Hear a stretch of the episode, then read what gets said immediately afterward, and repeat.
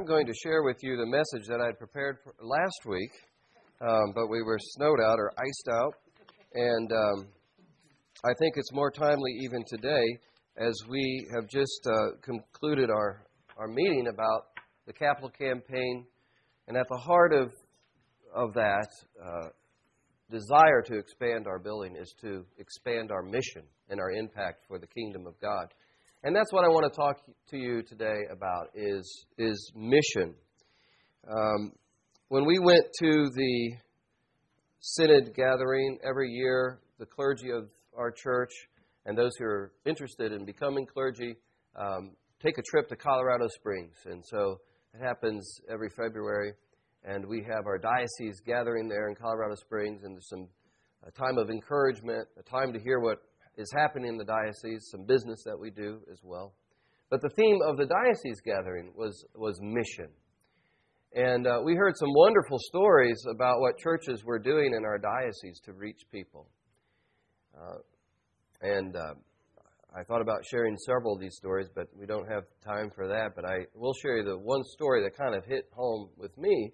There was a pastor who was talking about how God is is speaking to him about using his personal relationships and personal connections to invite people um, to discover Jesus, uh, to hear the Word of God, and how God was using him in sort of his everyday life to make those connections. And this pastor uh, had, a, had a great love for basketball. And so every week he played basketball. He played basketball in the city park, started to develop relationships there. He played basketball, I think it was at the Y, a place like that. And he's been doing this for a couple of years, for two years now. And um, one interesting, this is kind of a side note, but uh, the, the, the city park basketball uh, mission, you might say, he started to get involved with a Catholic priest who also liked basketball. And then on Reformation Day, they had a basketball tournament or basketball game between the Protestants and the Catholics in the town. I don't remember who won. Sarah, do you remember? The, so yeah, the Catholics won that match. That one. Counterfactual history there.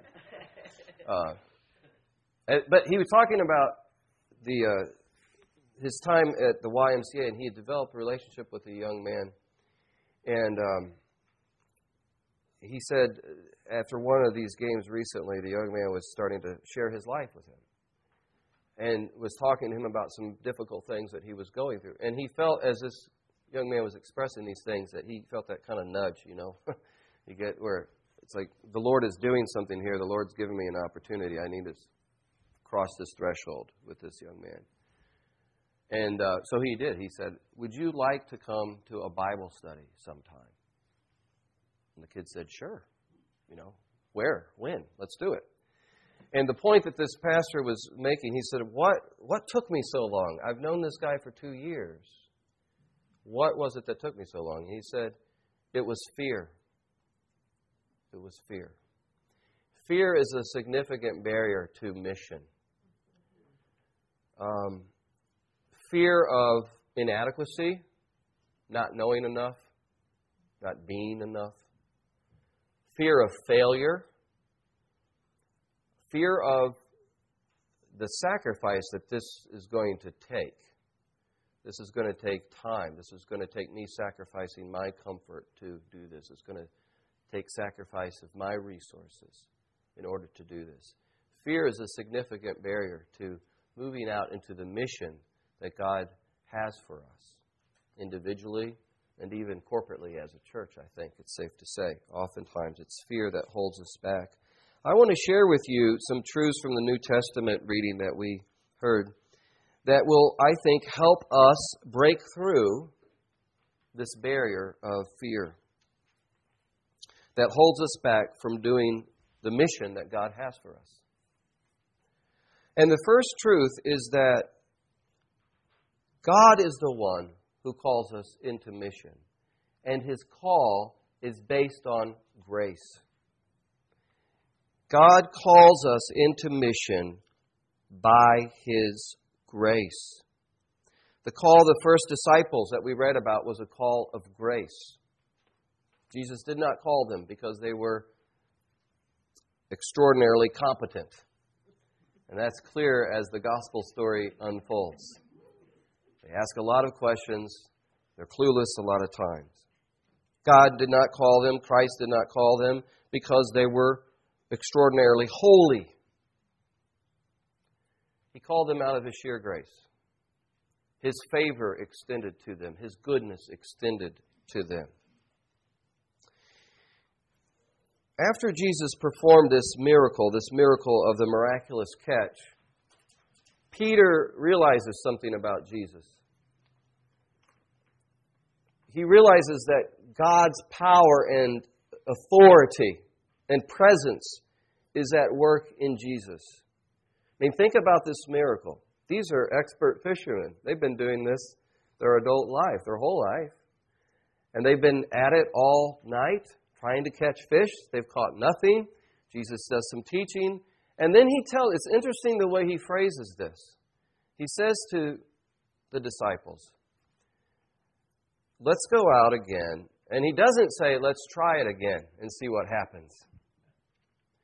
He says, Let's go out. You go out into the deep a little bit, and you put your nets down for a catch. You are going to catch fish if you obey my command. He had supreme confidence that this was going to happen. This is showing the power of God at work in Christ. God, who is the creator of the sea, the ruler over the fish of the seas, is at work here. And Peter grasped that God's power and presence and authority is in this man Jesus, that he is encountering God in Jesus. And what's his response? Depart from me, O Lord, for I'm a sinful man. Have you ever had that sense in the presence of God of your own sin and unworthiness? And the gap between God and His holiness and His power and His goodness and authority and your sinfulness. You ever had that experience? Peter's saying, I don't want to be near you. Maybe I don't want to be near you because uh, I don't want to experience a sense of shame. Or maybe he's saying, I'm unworthy to be in your presence. Maybe that's all mixed in together. But he says, I'm unworthy. Depart from me because I'm a sinful man. And does Jesus say, you know, come to think about it, Peter? You're right. You're not qualified to follow me. You've got some issues in your life. I'm going to go look elsewhere. No. Jesus says to Peter and the rest of the disciples who are reeling from this miracle they've just witnessed. He said, Don't be afraid. Don't be afraid. From now on, you will be catching men. I will make you a fishers of men. From now on, you will be catching men. Don't be afraid, Peter. Jesus is going to deal with the sin in Peter's life.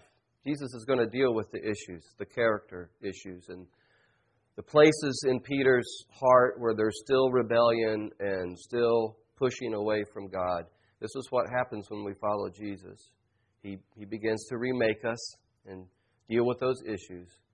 But we don't get qualified from the beginning based on our goodness or holiness or our competence or our intelligence. It's a call, it's a gracious call. You come and follow me. We'll deal with the issues. But right now, I have a mission for you to do. I'm calling you by grace into this mission. It's not our holiness or competence that qualifies us to go on mission with Jesus. It's His grace.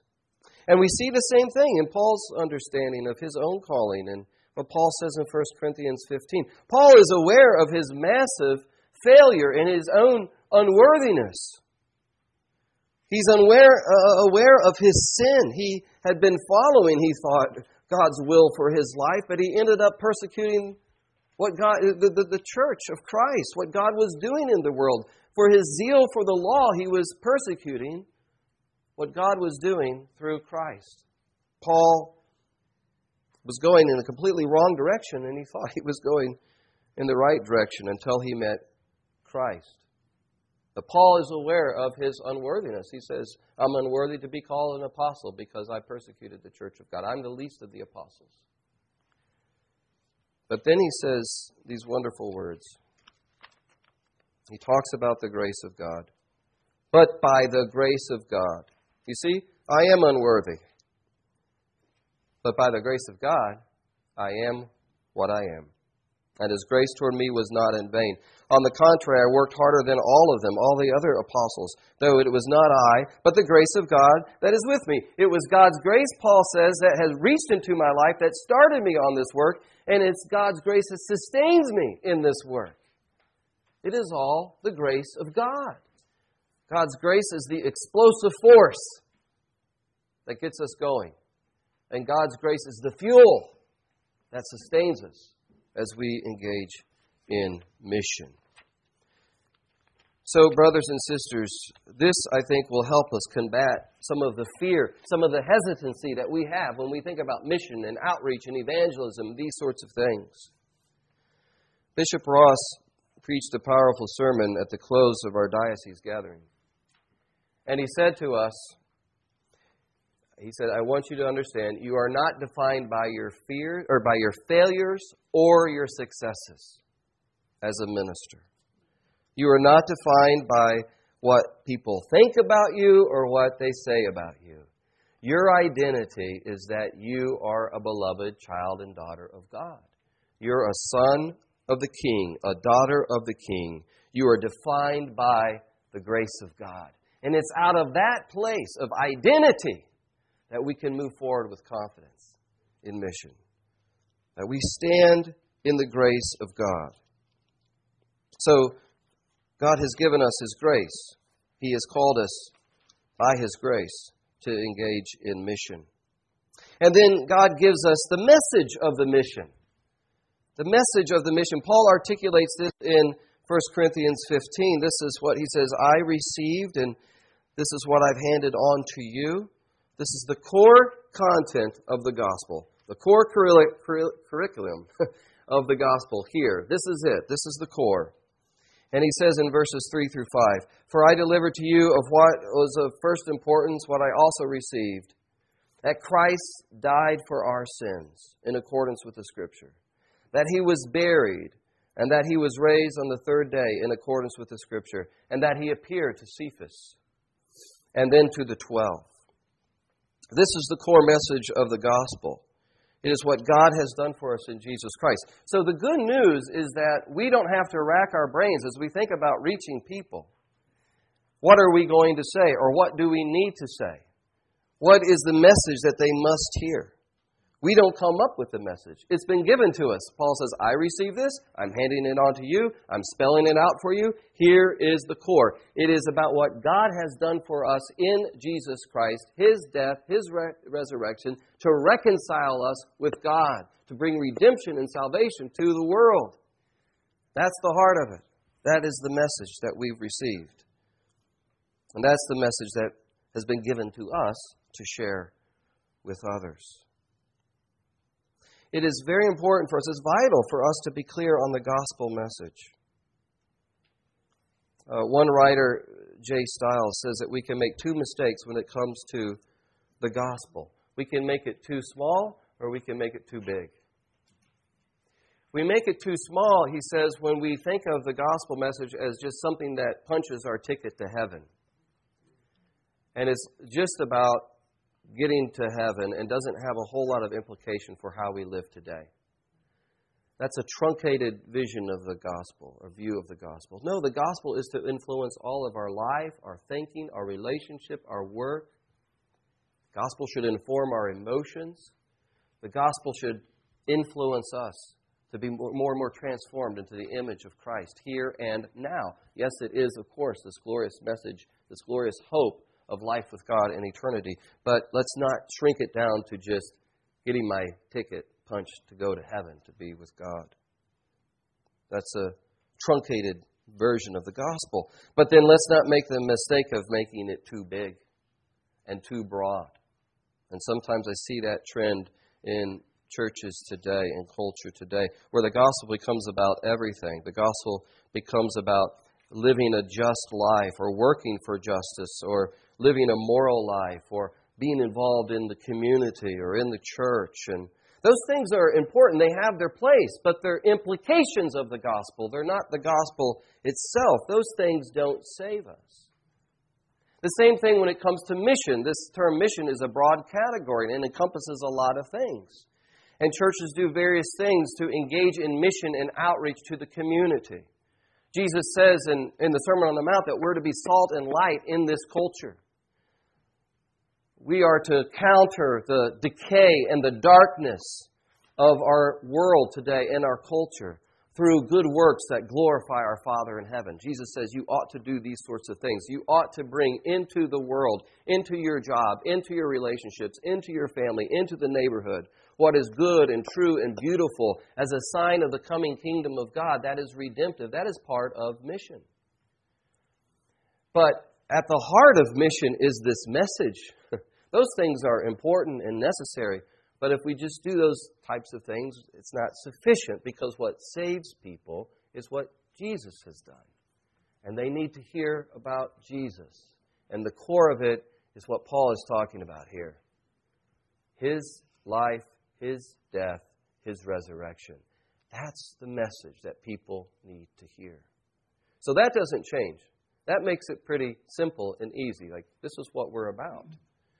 The hard part is communicating that message in such a way to gain a hearing in our culture today. And that's what we need to pray about and work on as a church. How do we reach the new generation, the next generation? How do we reach people who don't understand who Jesus is, has never really heard the gospel story, or who have imbibed a lot of negative ideas about Christianity today? That's the real challenge how to communicate the message in such a way that it gains a hearing and that's compelling to people who need to hear it.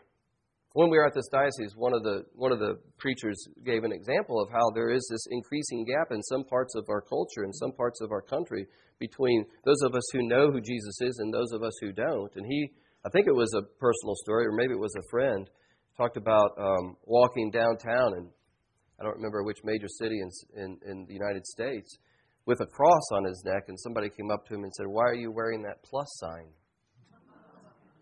A, a legitimate question. They really didn't know what it meant. An Australian uh, minister who uh, has a gift of evangelism and he reaches out to young people, he reaches out to high school students and city workers and doctors and lawyers. I think he's in Sydney. He said, The common view that I, I come across, the man on the street view now, when I talk to people about Christianity is this.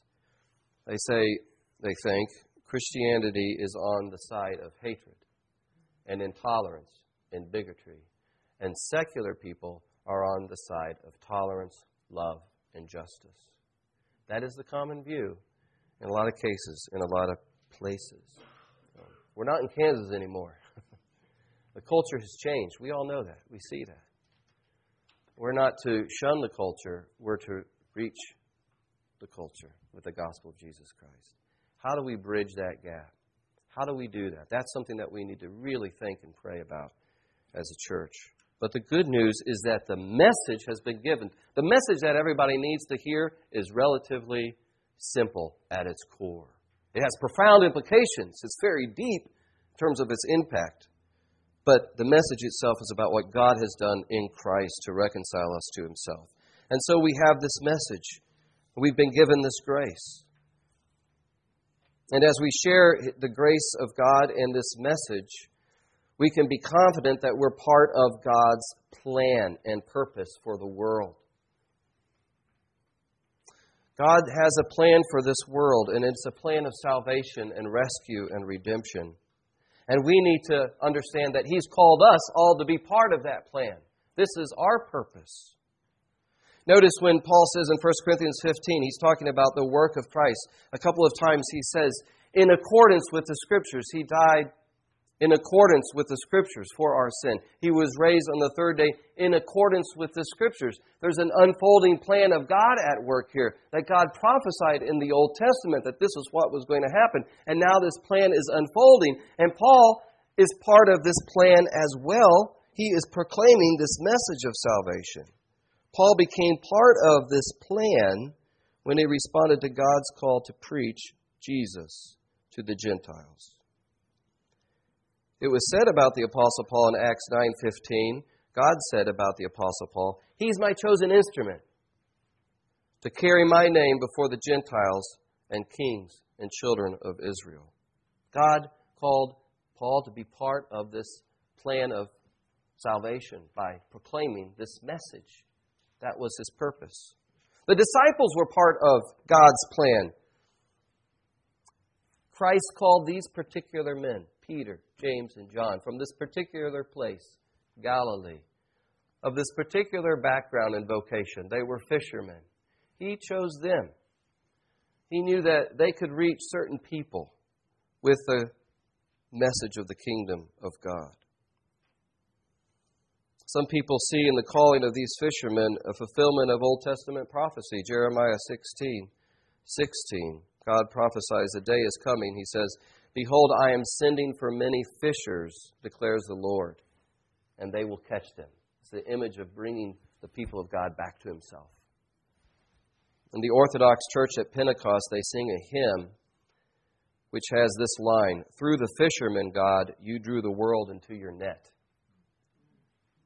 It was through these particular men that God was at work. He had a plan and purpose for them.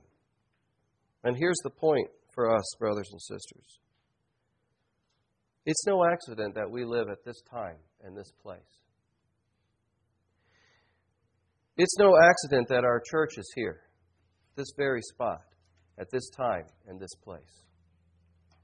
The relationships that you have, the work that God has given you to do, the family that you have, the connections that you have, the neighbors that you have.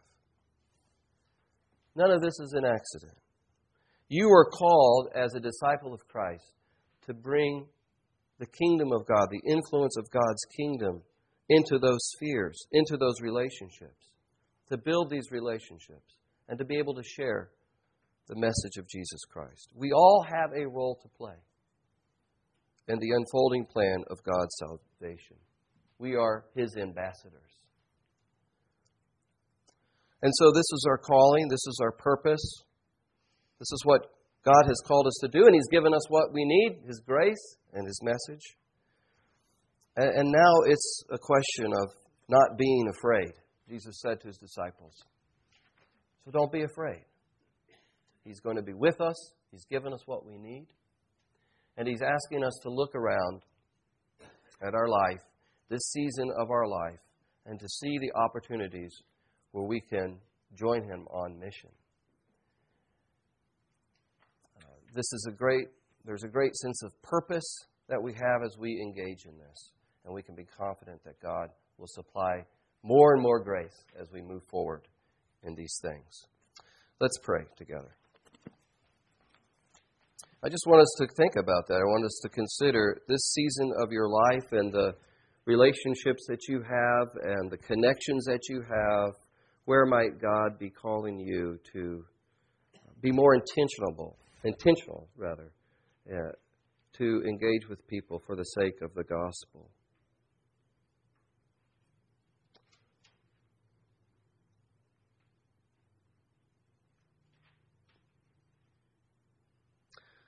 Heavenly Father, we do ask that you give us discernment and uh, courage and boldness to move out in mission for you. Thank you for many people in this congregation who are doing that very thing even now and can testify to your goodness and grace as they as they seek to make your gospel known. Uh, Lord, I pray that you will renew our commitment to this as individuals and as a church, and you'll help us to make the sacrifices that are necessary to go forward.